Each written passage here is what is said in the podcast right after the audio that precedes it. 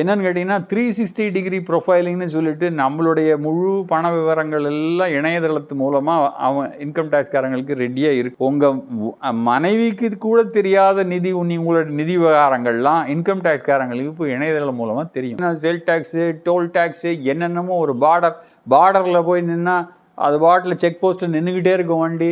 So இந்த மாதிரிலாம் இருக்கிறது எல்லாம் ஒழிச்சிட்டு ஒரு ஈஸியான மெத்தடுக்கு வரணுங்கிறதுக்காக தான் ஒரு தேசம் ஒரு வரி. அந்த தொலைநோக்கு பெனிஃபிட் அந்த டிமானிசேஷன் தொலைநோக்கில் நம்மளை அஃபெக்ட் பண்ணல. இம்மீடியட்டாக ஒரு ரெண்டு பர்சன்ட் விழுந்ததுக்கு உண்மைதான்.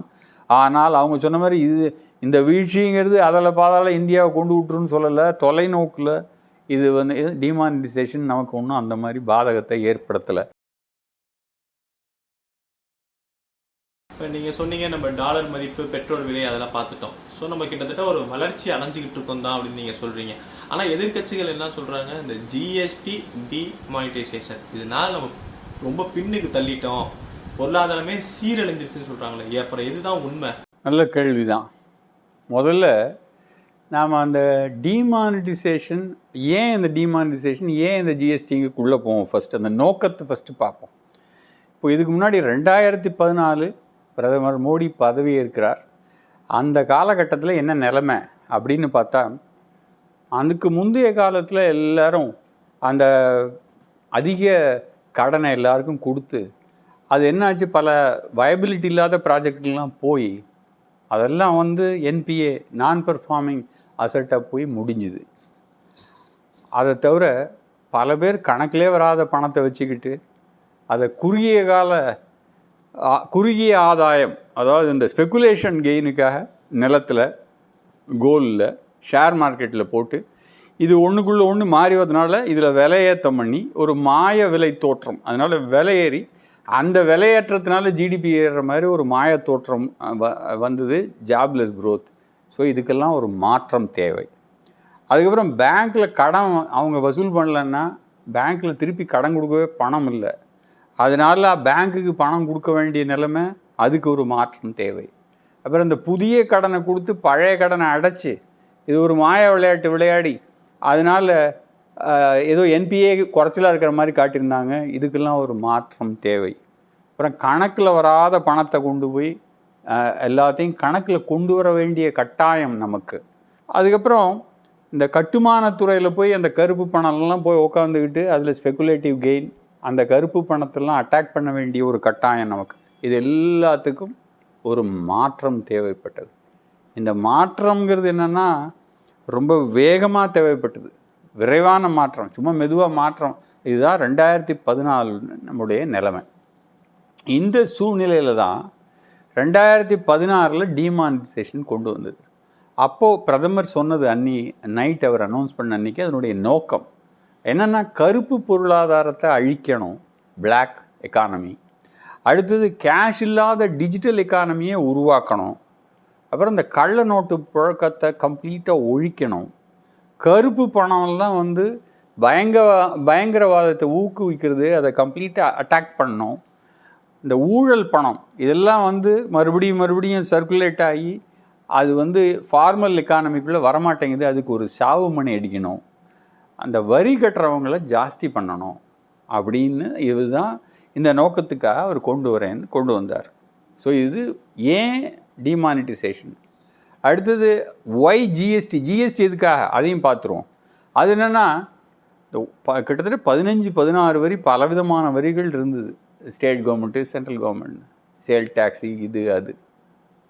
இப்போது ஒரு தேசம் ஒரு வரி அப்படின்னு இருந்தால் தான் நம்மளுக்கு வெளிநாட்டு முதலீடுகள்லாம் வரும். நம்மளுடைய வெளிநாட்டினுடைய பார்வையில் நம்ம மதிப்பு அதிகமாகும். அப்போ தான் அவன் இன்வெஸ்ட்மெண்ட்டு பணத்தை கொண்டு போய் உள்ளே கொண்டு வருவான். ஸோ ஒரு தேசம் ஒரு வரிங்கிறது ஒரு காரணம். அதுக்கப்புறம் மு- முதல்ல இருந்த ஸ்கீமில் வரிக்கு வரி வரிக்கு வரி போட்டிருந்தாங்க. சேல் டேக்ஸ் போட்டால் அந்த சேல் டேக்ஸ் போட்டதுக்கு மேலே இன்னொரு வரி. அதனால் கேஸ்கேடிங் எஃபெக்ட்னு சொல்லியது பணவீக்கத்தை அதிகப்படுத்திட்டு இதை ஒழிக்கிறதுக்கு ஒரு தேசம் ஒரு வரி வேணும். அதுக்கப்புறமா இந்த ஈஸ் ஆஃப் டூயிங் பிஸ்னஸ் சுலப வழியில் பிஸ்னஸ் பண்ணுறது அப்படிங்கிறதுல நம்ம ரொம்ப மோசமான ரேங்கில் இருந்தோம். அதெல்லாம் இம்ப்ரூவ் பண்ணோம்னா ஒரு தேசம் ஒரு வரி தேவைப்பட்டது.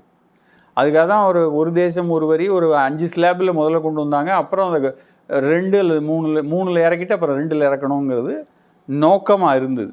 அதே மாதிரி சிறு குறு தொழில்கள் அவங்களுக்கெல்லாம் ஈஸியாக எளிமையான குறைந்த ரேட்டு தேவைப்பட்டது.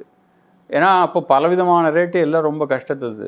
இது என்ன பார்த்தீங்கன்னா சேல் டேக்ஸு டோல் டேக்ஸு என்னென்னமோ ஒரு பார்டர் பார்டரில் போய் நின்னா அது பாட்டில் செக் போஸ்ட்டில் நின்றுக்கிட்டே இருக்கும் வண்டி. ஸோ இந்த மாதிரிலாம் இருக்கிறது எல்லாம் ஒழிச்சிட்டு ஒரு ஈஸியான மெத்தடுக்கு வரணுங்கிறதுக்காக தான் ஒரு தேசம் ஒரு வரி. அப்புறம் வரி கட்டுறது ஆன்லைன்லேயே கட்டணும் அப்படிங்கும்போது அதுக்கு ஒரு சிஸ்டம் தேவைப்பட்டது. அப்புறம் தேசிய அளவிலான ஒரு மேற்பார்வை ஒரு ஒரு மேற்பார்வை டிபார்ட்மெண்ட்டு தேவைப்பட்டது. ஏன்னா வரி ஏய்ப்பெல்லாம் கண்டுபிடிக்கிறதுக்கு ஒரு சிங்கிள் பாடி இருக்கணும். அதை தவிர பல வரி கம்ப்ளைன்சஸ்னால் கஷ்டம். ஒரே வரி கம்ப்ளைன்ஸ்னால் ஈஸியாக இருக்கும். அந்த அப்புறம் வரியினுடைய எல்லையை விரிவாக்குறது. இதுதான் அந்த ஜிஎஸ்டி கொண்டு வந்ததனுடைய நோக்கங்கள். சரி இப்போ டிமானிட்டைசேஷனுக்கு வருவோம். டிமானிட்டைசேஷன் நோக்கம்னு சொன்னோம். அந்த நோக்கம்ல முதல்ல அது வந்து இம்மீடியட்டாக அதை கொண்டு வந்தோடனே பல விதமான குறுகிய கால தொல்லைகள் வந்தது. என்னென்னா கேஷ் தட்டுப்பாடு. ஒரு நெ- ஒரு நீண்ட வரிசை பழைய நோட்டை மாற்றுறதுக்கு அப்புறம் பொதுஜனங்களுக்கு கேஷ் தட்டுப்பாடு வாங்க முடியல ரொம்ப கஷ்டப்பட்டாங்க. அப்புறம் பொருளாதாரம் ஸ்தம்பித்ததுங்கிறது அந்த குறுகிய காலத்தில் வாஸ்தவம் உண்மை. பல ட்ரக்குகள் ஹைவேல இப்படி நின்று போச்சு. ஏன்னா அவன் ரூபாயை வாங்க மாட்டேங்கிறான் பழைய ரூபாயை. அதனால் ட்ரக்கெல்லாம் ஹைவே இதில் நிற்குது அதுக்கப்புறம் மக்களுடைய கன்சம்ஷனுக்கு அன்றாட தேவைகளுக்கே கேஷ் கொடுக்க வழி இல்லை. அண்ட் சில பேர் புது நோட்டை வாங்க சில பேர் ஏதோ அட்ஜஸ்ட்மெண்ட் எல்லாம் பண்ணி புது நோட்டை ஈஸியாக வாங்குறாங்க. மற்றவங்கெல்லாம் பேங்க்கில் வரிசையில் நிற்கிறாங்க ஸ்டாக் மார்க்கெட் விழுந்தது. கிராமப்புறத்தில் வேலைவாய்ப்பு குறைஞ்சது விழுந்தது அதுவும் நடந்தது. உலக கணிப்பீட்டாளர்கள்லாம் இதனால் ஒரு அரை பர்சன்ட்லேருந்து ரெண்டு பர்சன்ட் ஜிடிபி குறையும் அப்படின்னா அவங்க வேறு கணக்கிட்டுக்கிட்டு சொல்லிக்கிட்டே இருக்கிறாங்க. ரியல் எஸ்டேட்டு துறையும் விழுந்தது. இதுதான் அந்த ஒரு இம்மீடியட்லி வந்த விளைவுகள். ஸோ அந்த தற்கால விளைவுகள் தான் இது. நிரந்தர தீர்வுக்காக அறுவை சிகிச்சை பண்ணணும் அறுவை சிகிச்சை வலியை தந்தாலும் அதுதான் தொலைநோக்கில் நல்லது அப்படின்னு சொல்லி மக்கள் நம்பிக்கையோடு எதிர்பார்த்தாங்க. ஸோ அந்த இம்மீடியட்டாக அனௌன்ஸ் பண்ண பீரியடில் நடந்த விஷயங்களை இப்போ நான் சொன்னேன். சரி இப்போ அஞ்சு வருஷம் கடந்துட்டோம். அஞ்சு வருஷ பாதையில் நம்ம தொலைநோக்கு பார்வை தொலைநோக்கில் நமக்கு அதனால பெனிஃபிட்டா இல்லையா அப்படிங்கிற கொஸ்டினுக்கு போவோம்.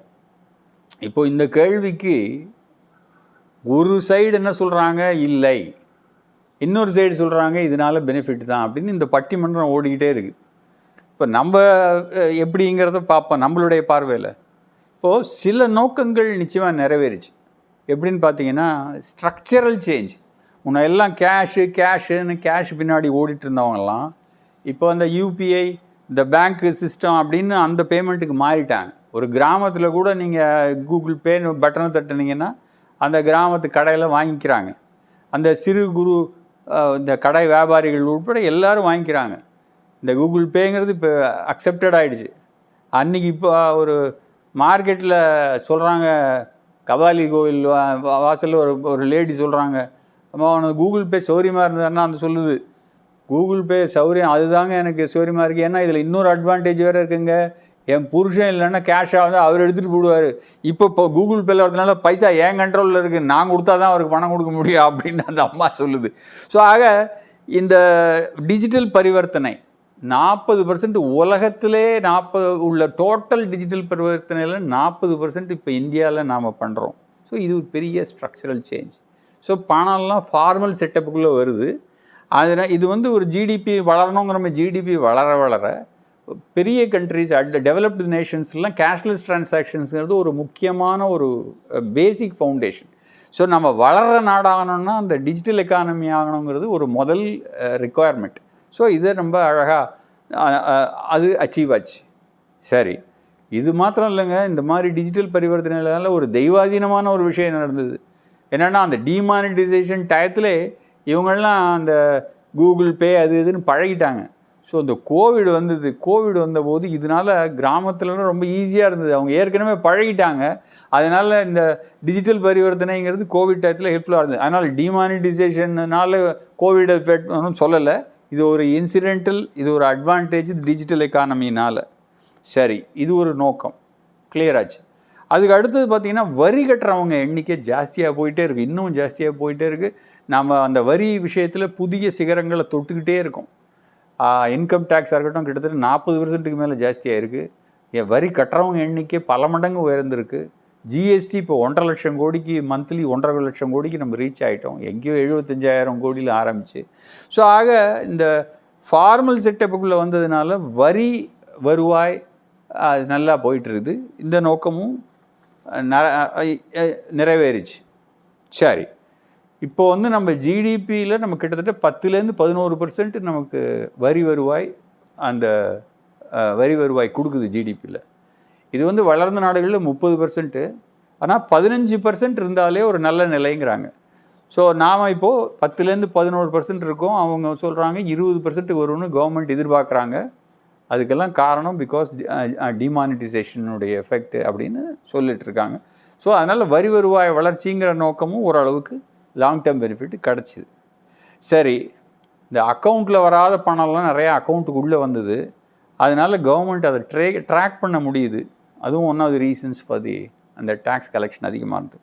பயங்கரவாதம் நிச்சயமாக குறைஞ்சிது. சட்டப்படி பண பரிமாற்றம் பண்ணலைன்னா ஈஸியாக இப்போ பிடிக்க முடியுது ட்ராக் பண்ண முடியுது. ஸோ அதனால் அதை ட்ராக் பண்ணுறது ஈஸியாக இருக்குது இந்த பல விதமான ஃப்ராடு கம்பெனிலாம் மூடினாங்க. ஏகப்பட்ட ஃப்ராடு கம்பெனிலாம் ஷாம் கம்பெனின்னு மூடினாங்க. அதெல்லாம் கண்டுபிடிக்க முடிஞ்சது பிகாஸ் ஆஃப் தி இந்த ஃபார்மல் சிஸ்டத்துக்குள்ளே இந்த பணம்லாம் வந்ததுனால. ஆனால் சில பின்னடைவுகளும் இருந்தது உண்மைதான். என்னன்னு பார்த்தீங்கன்னா இந்த ஜிடிபி வீழ்ச்சி. அந்த ஜிடிபி வந்து ரெண்டாயிரத்தி பத்தில் எட்டரை பர்சன்ட் க்ரோத்தில் இருந்தோம். அதுக்கப்புறம் பதினொன்றில் அஞ்சே ஆறு பர்சன்ட்டுக்கு வந்து விழுந்தது. அப்புறம் ஒரு அஞ்சு அஞ்சரை ஆறு லெவலில் இருந்தோம். பதினாலு வரையிலும். இந்த பதினாலுக்கு அப்புறம் பதினாலுலேருந்து பதினாறு வரையிலும் ஏழு ஏழரை எட்டு பதினாறில் எட்டு புள்ளி மூணுக்கு போனோம்.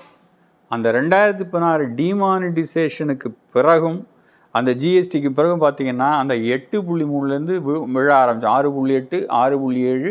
அதுக்கப்புறம் கோவிடுக்கு முன்னாடி இருந்த ரெண்டாயிரத்தி பத்தொம்போதில் மூணு புள்ளி ஏழுக்கு வந்துட்டோம். அஃப்கோர்ஸ் கோவிடில் மைனஸ் ஆறு புள்ளி ஆறு. அது வேறு விஷயம். கோவிடுக்கு முன்னாடி உள்ள பீரியடில் ரெண்டாயிரத்தி பதினாறுக்கு அப்புறம் ஜிடிபி விழுந்தது உண்மை. கிட்டத்தட்ட ரெண்டு பர்சன்ட் ஜிடிபி விழுந்தது உண்மை. ஏன்னா அது அதான் சொன்னேன்னா இம்மீடியட் எஃபெக்ட் ஆனால் அது விழுந்துருச்சே ரெண்டாயிரத்தி பத்தொம்போதில் மூணு புள்ளி ஏழு பர்சன்ட் விழுந்துருச்சு.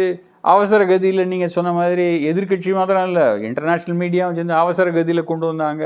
இதனால் விழுந்துருச்சு இந்தியாவே போச்சு அப்படின்னு சொல்கிற அந்த வாதம்லாம் அதெல்லாம் இருந்துட்டு தான் இருந்தது. ஆனால் இப்போ நம்ம தற்போது இப்போ என்னென்னா நம்ம உயர்ந்த நிலைமைக்கு வந்துட்டோம். கிட்டத்தட்ட ஒம்பது பர்சன்ட்டுக்கு லாஸ்ட் இயர் இந்த வருஷம் ஏழரை பர்சன்ட்டு பணவீக்கமும் கண்ட்ரோலில் இருக்குது ஆஸ் கம்பேர்ட் டு அமெரிக்கா சீனாலாம் தணரும் போது அப்படிங்கிற போது அந்த தொலைநோக்கு பெனிஃபிட் அந்த டிமானிசேஷன் தொலைநோக்கில் நம்மளை அஃபெக்ட் பண்ணல. இம்மீடியட்டாக ஒரு ரெண்டு பர்சன்ட் விழுந்ததுக்கு உண்மைதான். ஆனால் அவங்க சொன்ன மாதிரி இது இந்த வீழ்ச்சிங்கிறது அதில் பாதால இந்தியாவை கொண்டு விட்டுருன்னு சொல்லலை. தொலைநோக்கில் இது வந்து டிமானிட்டைசேஷன் நமக்கு ஒன்றும் அந்த மாதிரி பாதகத்தை ஏற்படுத்தலை. நம்ம வளர்ச்சி பாதைக்கு வந்துட்டோம். நிரந்தர வளர்ச்சி பார்வைக்கு வந்துட்டோம். அதனால் தற்கால பின்னடைவுங்கிறது உண்மை தான் ஆனால் நிரந்தர நிரந்தரமாக இல்லை அது. நம்ம இப்போ வளர்ச்சி பாதைக்கு வந்துட்டோம். அதுக்கப்புறம் என்ன சொன்னாங்கன்னா பணப்புழக்கத்தை வந்து குறைச்சிரும்னு சொன்னாங்க. ஆனால் அந்த அப்ஜெக்டிவ் நிறைவேறலை. ஏன்னா ரெண்டாயிரத்தி பதினாறுக்கு முன்னாடி இருந்த பணப்புழக்கத்தோடு இப்போ பணப்புழக்கம் ஜாஸ்தி. ஸோ அந்த அப்ஜெக்டிவ் நிறைவேறலைங்கிறது உண்மை. அடுத்தது கருப்பு பணம் ஒழிஞ்சு போச்சு. இப்போ எல்லாருமே கேட்குறாங்க கருப்பு பணம் ஒழிஞ்சு போச்சா? கருப்பு பணம் ஒழிஞ்சு போச்சா? ஒழியிலையே. அப்படிங்கிறாங்க. சி ஒன்றை ஞாபகம் வச்சுக்கோங்க. இந்த இந்த டிமானிட்டைசேஷனுங்கிறது கருப்பு பணக்காரங்களுக்கு ஒரு பயத்தை ஏற்படுத்தியிருக்கிறது நிதர்சனமான உண்மை. முன்னெல்லாம் ரியல் எஸ்டேட்டில் ஏதாவது ஒரு பெரிய வீடு வீடு வாங்கணும்னா பிளாக்கில் எவ்வளோன்னு கேட்பான். இப்போ பிளாக்குங்கிற பர்சன்டேஜ் குறைஞ்சி போச்சு. நிறைய பேர் இந்த பிளாக்குங்கிறதே விருப்பப்படலை. ஸோ இதுக்கெல்லாம் காரணம் டிமானிட்டைசேஷன் பயத்தை ஏற்படுத்தினது உண்மை தான் ஆனால் ஒழிஞ்சு போச்சான்னு கேட்டிங்கன்னா சி புதுசாக லஞ்சம் வாங்கினான். புதுசாக லஞ்சம் வாங்கினா புதுசாக கருப்பு பணம் வருது. புதுசாக கருப்பு பணம் வந்ததுன்னா அதுக்கு அவங்க எப்படி அதை கருப்பு பணத்தை சரி பண்ணணும்னு அவங்க யோசிக்கிறாங்க. ஸோ அதனால் ஆனால் அதனால் கருப்பு பணம் கொ- அதை பயம் ஏற்படுத்துறதுக்கு ஒழி புதுசாக லஞ்சம் வாங்குறதுலாம் ஒழியில் அது ஏறிட்டு தான் இருக்குது ஆனால் ஒரு வித்தியாசம் இருக்குது என்ன வித்தியாசம்னு கேட்டால் பொதுவாக முன்னெல்லாம் ஒரு வருமான வரி அப்படின்னா ஏய்ப்புன்னு சொன்னால் என்ன பண்ணுவாங்க? முதல்ல அந்த வரிதாரரோட விலாசம் தேடி இன்கம் டேக்ஸ்காரன் போடுவான் போயிட்டு ஒரு சர்வே பண்ணுவான் ரெய்டு பண்ணுவான். ஸோ அவங்க வீட்டுக்கு போவாங்க. இப்போது நிலமை மாறி போச்சு. என்னன்னு கேட்டிங்கன்னா த்ரீ சிக்ஸ்டி டிகிரி ப்ரொஃபைலிங்னு சொல்லிட்டு நம்மளுடைய முழு பண விவரங்கள் எல்லாம் இணையதளத்து மூலமாக அவன் இன்கம் டேக்ஸ்காரங்களுக்கு ரெடியாக இருக்குது அதை தவிர அந்த நிதி பரிவர்த்தனை ஏஎஸ் ஏஐஎஸ்னு இருக்கு இல்லை அப்படின்னு ஒரு ஸ்டேட்மெண்ட் வருது. உங்கள் மனைவிக்கு கூட தெரியாத நிதி உன்னி உங்களோட நிதி விவகாரங்கள்லாம் இன்கம் டேக்ஸ்காரங்களுக்கு இப்போ இணையதளம் மூலமாக தெரியும். அந்த ஏஐஎஸ்ஐங்கிறது உங்களுடைய கம்ப்ளீட் இந்த வருஷம் நீங்கள் பண்ண பணவரத்தினுடைய ஜாதகம் அவங்க கையில் இருக்குது அதனால் இப்போ கொஞ்சம் ரெய்டு கீடெல்லாம் பண்ணி பிடிக்கிறது ஈஸியாக போயிருக்கு அப்படிங்கிறதும் வாஸ்தவமான உண்மை. ஆனால் ஒன்று ஞாபகம் வச்சுங்க thief is an artist police is only critic police விமர்சகராக இருக்கலாம். ஆனால் திருடர்கள் தான் புதிய கண்டுபிடிப்பாளர்கள். அதனால் இது வந்து இது வந்து உடனே ஓவர் நைட்டில் மாற்றிட முடியாது. அவங்க புதுசாக லஞ்சம் வாங்கி புதுசாக கருப்பு பணத்தை வாங்கி அந்த கருப்பு பணத்தை எப்படி அதை சரியாக ஃபார்மலைஸ் பண்ணுறதுங்கிறதுல புது புது வழிகளை கண்டுபிடிக்கிறாங்க. ஸோ இந்த மாதிரி வ பண்ணுறதுனால கருப்பு பணங்கிற சப்ஜெக்டு குறையுது. ஆனால் ஒழியலை. ஸோ இது உண்மை தான் ஆனால் அதே நேரத்தில் இப்போ ரெய்டெல்லாம் ஏன்னா முன்னெல்லாம் அசஸ்மெண்ட்டுன்னா நிறைய டைம் ஸ்பெ ஸ்பெண்ட் பண்ணுவாங்க. இப்போல்லாம் ஃபேஸ்லெஸ் அசஸ்மெண்ட் எல்லாமே அவங்க கையில் இணையதளத்தில் கிடைக்கிறதுனால டேக்ஸ் ஆஃபீஸர்ஸ்லாம் ஃபேஸ்லெஸ் அசஸ்மெண்ட்டுக்கு போயிட்டதுனால அவங்களுக்கு நிறைய டைம் கிடைக்கிறதுனால இந்த ஏய்க்கிறவங்க வரி ஏய்க்கிறவங்கெல்லாம் பிடிக்கிறதுக்கு நிறையா ரெய்டெல்லாம் நல்லா நடக்குது. அந்த ரெய்டெல்லாம் பிடிக்கிறதுக்கு நிறையா இன்ஃபர்மேஷன் ரெடியாக வந்துருச்சு. அதுக்கு டிமானிட்டைசேஷனால தான் இந்த இன்ஃபர்மேஷன் ஃபார்மல் சிஸ்டத்துக்குள்ளே வந்ததுனால தான். இப்போ ஃபார் எக்ஸாம்பிள் இந்த இடி ரைடில் ரெண்டாயிரத்தி ப பதினாலுலேருந்து இருபது வரலும் ஒரு லட்சம் கோடிக்கு மேலே பிடிச்சிருக்கிறாங்க. அதே இது அதுக்கு முந்தின பீரியட் ரெண்டாயிரத்தி ஒம்போதுல ரெண்டாயிரத்தி பதினாலில் மூவாயிரம் கோடி பிடிச்சிருக்காங்க. மூவாயிரம் கோடி எங்கே ஒரு லட்சம் கோடி எங்கே. ஸோ இந்த மாதிரி ரெய்டுக்கான விவரங்கள்லாம் கிடைக்கிறதுக்கு காரணமே இந்த ஃபார்மல் எக்கானமியில் வந்தது தான் டிமானிட்டைசேஷன் அது ஒரு முக்கியமான காரணம் அது ஃபார்மல் செட்டப்பில் வந்ததுக்கு. அப்போ அதே மாதிரி சில பாதகங்களில் சொன்னேன்னா அதில் வந்து டிமானிட்டைசேஷன் அவங்க எதிர்பார்த்தாங்க. கிட்டத்தட்ட மூணுலேருந்து நாலு லட்சம் கோடி பணம் வந்து திரும்பி வராது ஆர்பிஐக்கு அதனால் அதெல்லாம் கவர்மெண்ட்டுக்கு லாபம்னு நினச்சாங்க. ஆனால் எல்லா பணமும் திரும்பி வந்துருச்சு. ஸோ அதனால் அவங்க போட்ட கணக்கு அந்த க அந்த திரும்பி வராத நோட்டுகள்ங்கிறது ஒன்றும் இல்லை. எல்லாம் வந்துருச்சு. எப்படியோ அவங்க சாமர்த்தியமாக எல்லாத்தையும் கொண்டு போய் உள்ளே தள்ளிட்டாங்க. ஸோ அதனால் இந்த அப்ஜெக்டிவ் அச்சீவ் ஆகலை. ஸோ தற்கால கஷ்டங்கள் தொலைதூர பலன்கள் அப்படிங்கிறது தான் நான் பார்க்குறேன் இதில். இதில் வந்து இதில் இல்லைன்னு ஒரு செட்டு டிமானிட்டைசேஷன் இல்லைன்னு அவங்க பேசிக்கிட்டே இருப்பாங்க. இதனால் பல பெனிஃபிட் கிடைச்சது சில நோக்கங்கள் அச்சீவ் ஆகலை அப்படிங்கிறது உண்மை. ஆனால் அந்த டிமானிட்டைசேஷனை விட்டு நம்ம வெகு தூரம் வந்துட்டோம். இப்போ வந்து நம்ம வந்து வளர்ச்சி பாதையை பிடிச்சிட்டோம். ஸோ அதனால் இது டிமானிட்டைசேஷன்னால இல்லை அப்படின்னு ஒரு சாராரும் இல்லை டிமானிட்டைசேஷனால தான் அப்படின்னு சொல்லி இந்த டிபேட்டுக்குள்ளே தேவையில்லாத விவகாரம். அஞ்சு வருஷம் வந்துட்டோம். இப்போ நம்ம கோலெல்லாம் வளர்ச்சி பாதையை பிடிச்சதை எப்படி போகணும்னு பார்க்கணும் மொழிய இது டிமானிட்டைசேஷனால் வந்ததா டிமானிட்டைசேஷன் இல்லாட்டாலும் வந்திருக்குமாங்கிற விவாதங்கிறது இப்போ தேவையற்ற விவாதம். அதனால் இந்த விவாதத்தை விட்டுட்டு வி ஷுட் மூவ் ஆன் அப்படிங்கிறது என்னுடைய ஒப்பீனியன் அடுத்தது ஜிஎஸ்டிக்கு வரேன். இந்த ஜிஎஸ்டியில் கொண்டு வரும்போது சொன்னாங்க ரெண்டுலேருந்து மூணு பர்சன்ட் ஜி ஜிடிபி உயரும்னு சொன்னாங்க. இப்போ ஆனால் என்ன ஆச்சுன்னா அந்த டிமானிடைசேஷன் ரெண்டாயிரத்தி பதினாறில் வருது. ரெண்டாயிரத்தி பதினேழில் ஜிஎஸ்டி வருது. இல்லை அடுத்தடுத்து வந்ததுனால அந்த ஜிடிபியில் செட்பேக் நான் ஏற்கனவே சொன்ன மாதிரி கிட்டத்தட்ட ரெண்டு பர்சன்ட் விழுந்தது. ரெண்டாயிரத்தி பதினாறுக்கு அப்புறம் அது எட்டுலேருந்து ஆறுக்கு நோஸ் டைவ் ஆகி அப்புறம் ரெண்டாயிரத்தி பத்தொம்போதில் மூணே மூணே கால் மூன்றரை பர்சன்ட்டுக்கு வந்துருச்சு. ஸோ அந்த அடுத்தடுத்து வந்ததுனால இந்த தற்கால பின்னடைவுகளுடைய இம்பேக்ட் தான் அது. ஆனால் இப்போ ஒம்பது பர்சன்ட் வந்துட்டோம் ஏழரை பர்சன்ட்டில் இருக்கோம். உலகமே மூன்றரை பர்சன்டில் குரோ ஆகும்போது நம்ம ஏழரைக்கு போயிட்டோம். அதனால் இப்போ நம்ம வளர்ச்சி பாதையை பிடிச்சிட்டோம். இருந்தாலுமே இந்த ஜிஎஸ்டி பாதை எப்படி இருந்தது? டிமானிசேஷனுடைய பாதையை பற்றி பேசினா ஜிஎஸ்டியினுடைய பாதை அதுவும் வந்து ஒரு அஞ்சு வருஷம் ஆனாலும் அது ஒரு கரடு முரடான பாதை தான். நம்ம கடந்து வந்த பாதைங்கிறது அவ்வளோ சுலபமாக இல்லை. பல விதமான கம்ப்ளைண்ட்டு சிஸ்டம் ப்ராப்ளம் ஸோ அதனால் கம்ப்ளைன்சஸ் முதல்லலாம் ரொம்ப எளிமையாகலாம் இல்லை. நிறைய ரிட்டர்ன்ஸ் கொடுக்க கட் புது புது ரிட்டர்ன் நாங்கள் அவங்களுக்கே புதுசாக இருந்தது. மாற்றிக்கிட்டே இருந்தாங்க. ஜிஎஸ்டி கவுன்சில் நாற்பது தடவைக்கு மேலே மீட் பண்ணிச்சு. மாற்றமாக வந்துக்கிட்டே இருந்தது. மக்களுக்கும் கன்ஃபியூஷன் இருந்தது. அந்த பாதைங்கிறது ஒரு கரமுடான பாதை தான் அந்த சிறு குறு எம்எஸ்சி செக்டார் இருக்காங்க பாருங்கள் அவங்களுக்கும் கம்ப்ளைன்சஸ் அதிகமாக இருந்தது. ஸோ ஒரே மாதத்தில் மூணு ரிட்டர்னுக்கு மேலே சப்மிட் பண்ண வேண்டிய நிலைமை. அதெல்லாம் அந்த பாதையெல்லாம் இருந்தாலும் இப்போ நம்ம ஒரு மாதிரி ஸ்டெபிலைஸ் ஆகி ஒன்றரை லட்சம் கோடி லெவலில் மந்த்லி ஒன்றரை லட்சம் கோடி கலெக்ஷன் லெவலுக்கு போயிட்டோம். இது எப்படின்னு கேட்டால் ஒரு கம்பெனியில் கம்ப்யூட்டரைஸ் பண்ணுறான்னு வச்சுக்கோங்க. அந்த கம்ப்யூட்டரைஸ் பண்ணோன்னா அது ஒரு நிகழ்கால தொல்லைகள் இருக்க தான் செய்யும். ஆனால் அதுவே ஒரு ரெண்டு மூணு வருஷம் கழிச்சு சிஸ்டம் ஸ்டெபிலைஸ் ஆனோடனே அது லாங் டேர்ம் பெனிஃபிட் எல்லாருமே முதல்ல இம்ப்ளிமெண்ட் பண்ணி இன்னில நாளையிலேருந்து கம்ப்யூட்டரைசேஷன் சொல்லும்போது அந்த ரெசிஸ்டன்ஸ் நிறையா இருக்கும். ஒரு ஒரு ரெண்டு வருஷம் அதனுடைய இதை எல்லாம் ஸ்டெபிலைஸ் ஆனோடனே எல்லோரும் கம்ப்யூட்டரில் தான் விட்டு வெளியில் வரமாட்டாங்க. ஸோ தற்கால பின்னடைவு ஆனால் தொலைதூர பெனிஃபிட் அப்படிங்கிறது இந்த ஜிஎஸ்டிக்கும் பொருந்தும். அதுதான் சொல்லுவோம். புயலுக்கு பின்தானே வானவில்லின் வர்ணஜாலம். ஸோ அந்த நிரந்தர தற்காலிக தொல்லைகள் முடிஞ்சு நிகழ்கால தொல்லைகள் முடிஞ்சு தானே நீங்கள் எதிர்கால அந்த ஒரு வளமான வளர்ச்சியை பார்க்க முடியும்.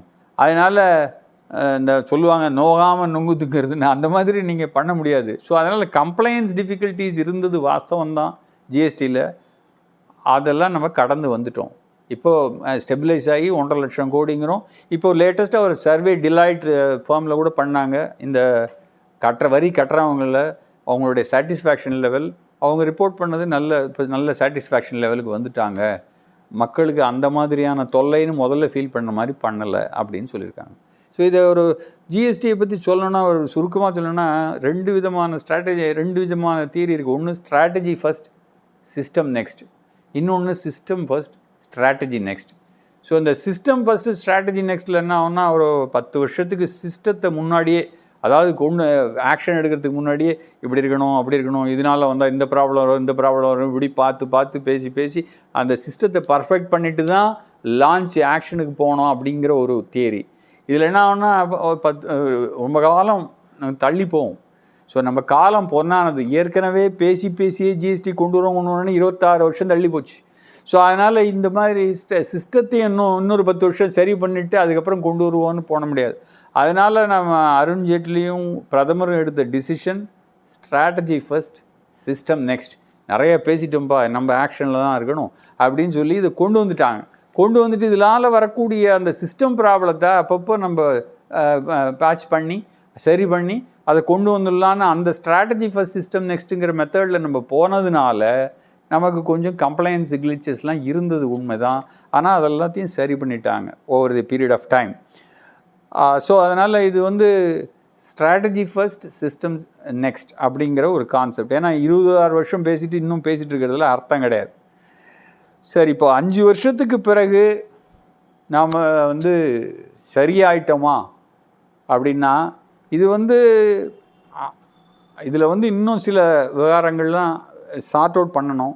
ஃபார் எக்ஸாம்பிள் இந்த மாநில காம்பன்சேஷன் மாநில இழப்பு ஈடு செய்கிறதுல இன்னும் டிஸ்கஷன்ஸ் ஆர் கோயிங் ஆன் அதுக்கப்புறம் வந்து இந்த ஸ்லாபை வந்து சிம்பிளாக ரெண்டு மூணு ஸ்லாபு கொண்டு வரணுங்கிற டிஸ்கஷன்ஸ் ஆர் ஆன் அதை தவிர அந்த பிளாக் செயின் டெக்னாலஜிங்கிறது அந்த ஜிஎஸ்டிக்குள்ளே நடைமுறைப்படுத்தணும் அப்படிங்கிறது இப்போ பேசிகிட்டு இருக்காங்க. ஸோ அது தவிர பெட்ரோல் ஜிஎஸ்டியில் கொண்டு வரதுன்னு பேசிகிட்டு இருக்காங்க. ஸோ இதெல்லாம் வரதுக்கு இன்னும் ஃபியூ இயர்ஸ் ஆகும். இதெல்லாம் டிஸ்கஷனில் இருக்குது ஸோ அஞ்சு வருஷம் ஜிஎஸ்டி வெற்றி நிலைக்கு போயிட்டோமா அப்படின்னா இல்லை. ஆனால் நான் மலேசியாலலாம் கொண்டு வந்துட்டு ரெண்டு வருஷத்தில் ஜிஎஸ்டி கொண்டு வந்து தோல்வி ஆயிடுச்சுன்னு வித்ட்ரா பண்ணிட்டாங்க. ஸோ அந்த மாதிரி தோல்வி அடைஞ்சு வித்ட்ரா பண்ணுற ஸ்டேட்டஸ்க்கு நம்ம போகல. ஒன்றரை லட்சம் கோடி மந்த்லி லெவலுக்கு ரீச் பண்ணிட்டோம். அதனால் நாம் நிகழ்கால தொல்லைகளை நாம் கடந்து விட்டோம். ஸோ அதனால் இது வந்து என்னன்னு சொன்னீங்கன்னா இது பல ஆண்டு கனவு. இது ஒரு சீர்திருத்த புரட்சி. நிகழ்கால ப்ராப்ளத்தை நம்ம கடந்துட்டோம். அதனால் இது வந்து வெற்றின்னு ஃபுல்லாக அடையலைனாலும் இது தோல்வின்னு ஜட்ஜ்மெண்ட் கொடுக்க முடியாது. வெற்றியை நோக்கிய பயணம் இதில் தொடர்ந்து ஃபியூ இயர்ஸில் இந்த மிச்சம் உள்ள மேட்டரையும் செட்டில் பண்ணிடுவாங்க. முக்கியமான விஷயம் இந்த ஒன்றரை லட்சம் கோடி நம்ம ரீச் பண்ணது. அது ஸ்டெபிலைஸ் ஆகணும் ஆயிட்டுருக்கு. ஸோ அதுதான் கவர்மெண்ட் சொன்னாங்க. ஜிடிபியில் கிட்டத்தட்ட பதினொன்றுலேருந்து பன்னெண்டு பர்சன்ட் உள்ள அந்த டேக்ஸ் ரெவென்யூங்கிறது இப்போ இருபது பர்சன்ட்டுக்கு போகும் இந்த டிமானிட்டைசேஷன் அண்ட் ஜிஎஸ்டினாலன்னு இது கவர்மெண்ட்டினுடைய கணிப்பு. காலம்தான் இதற்கு பதில் சொல்லும். வணக்கம்.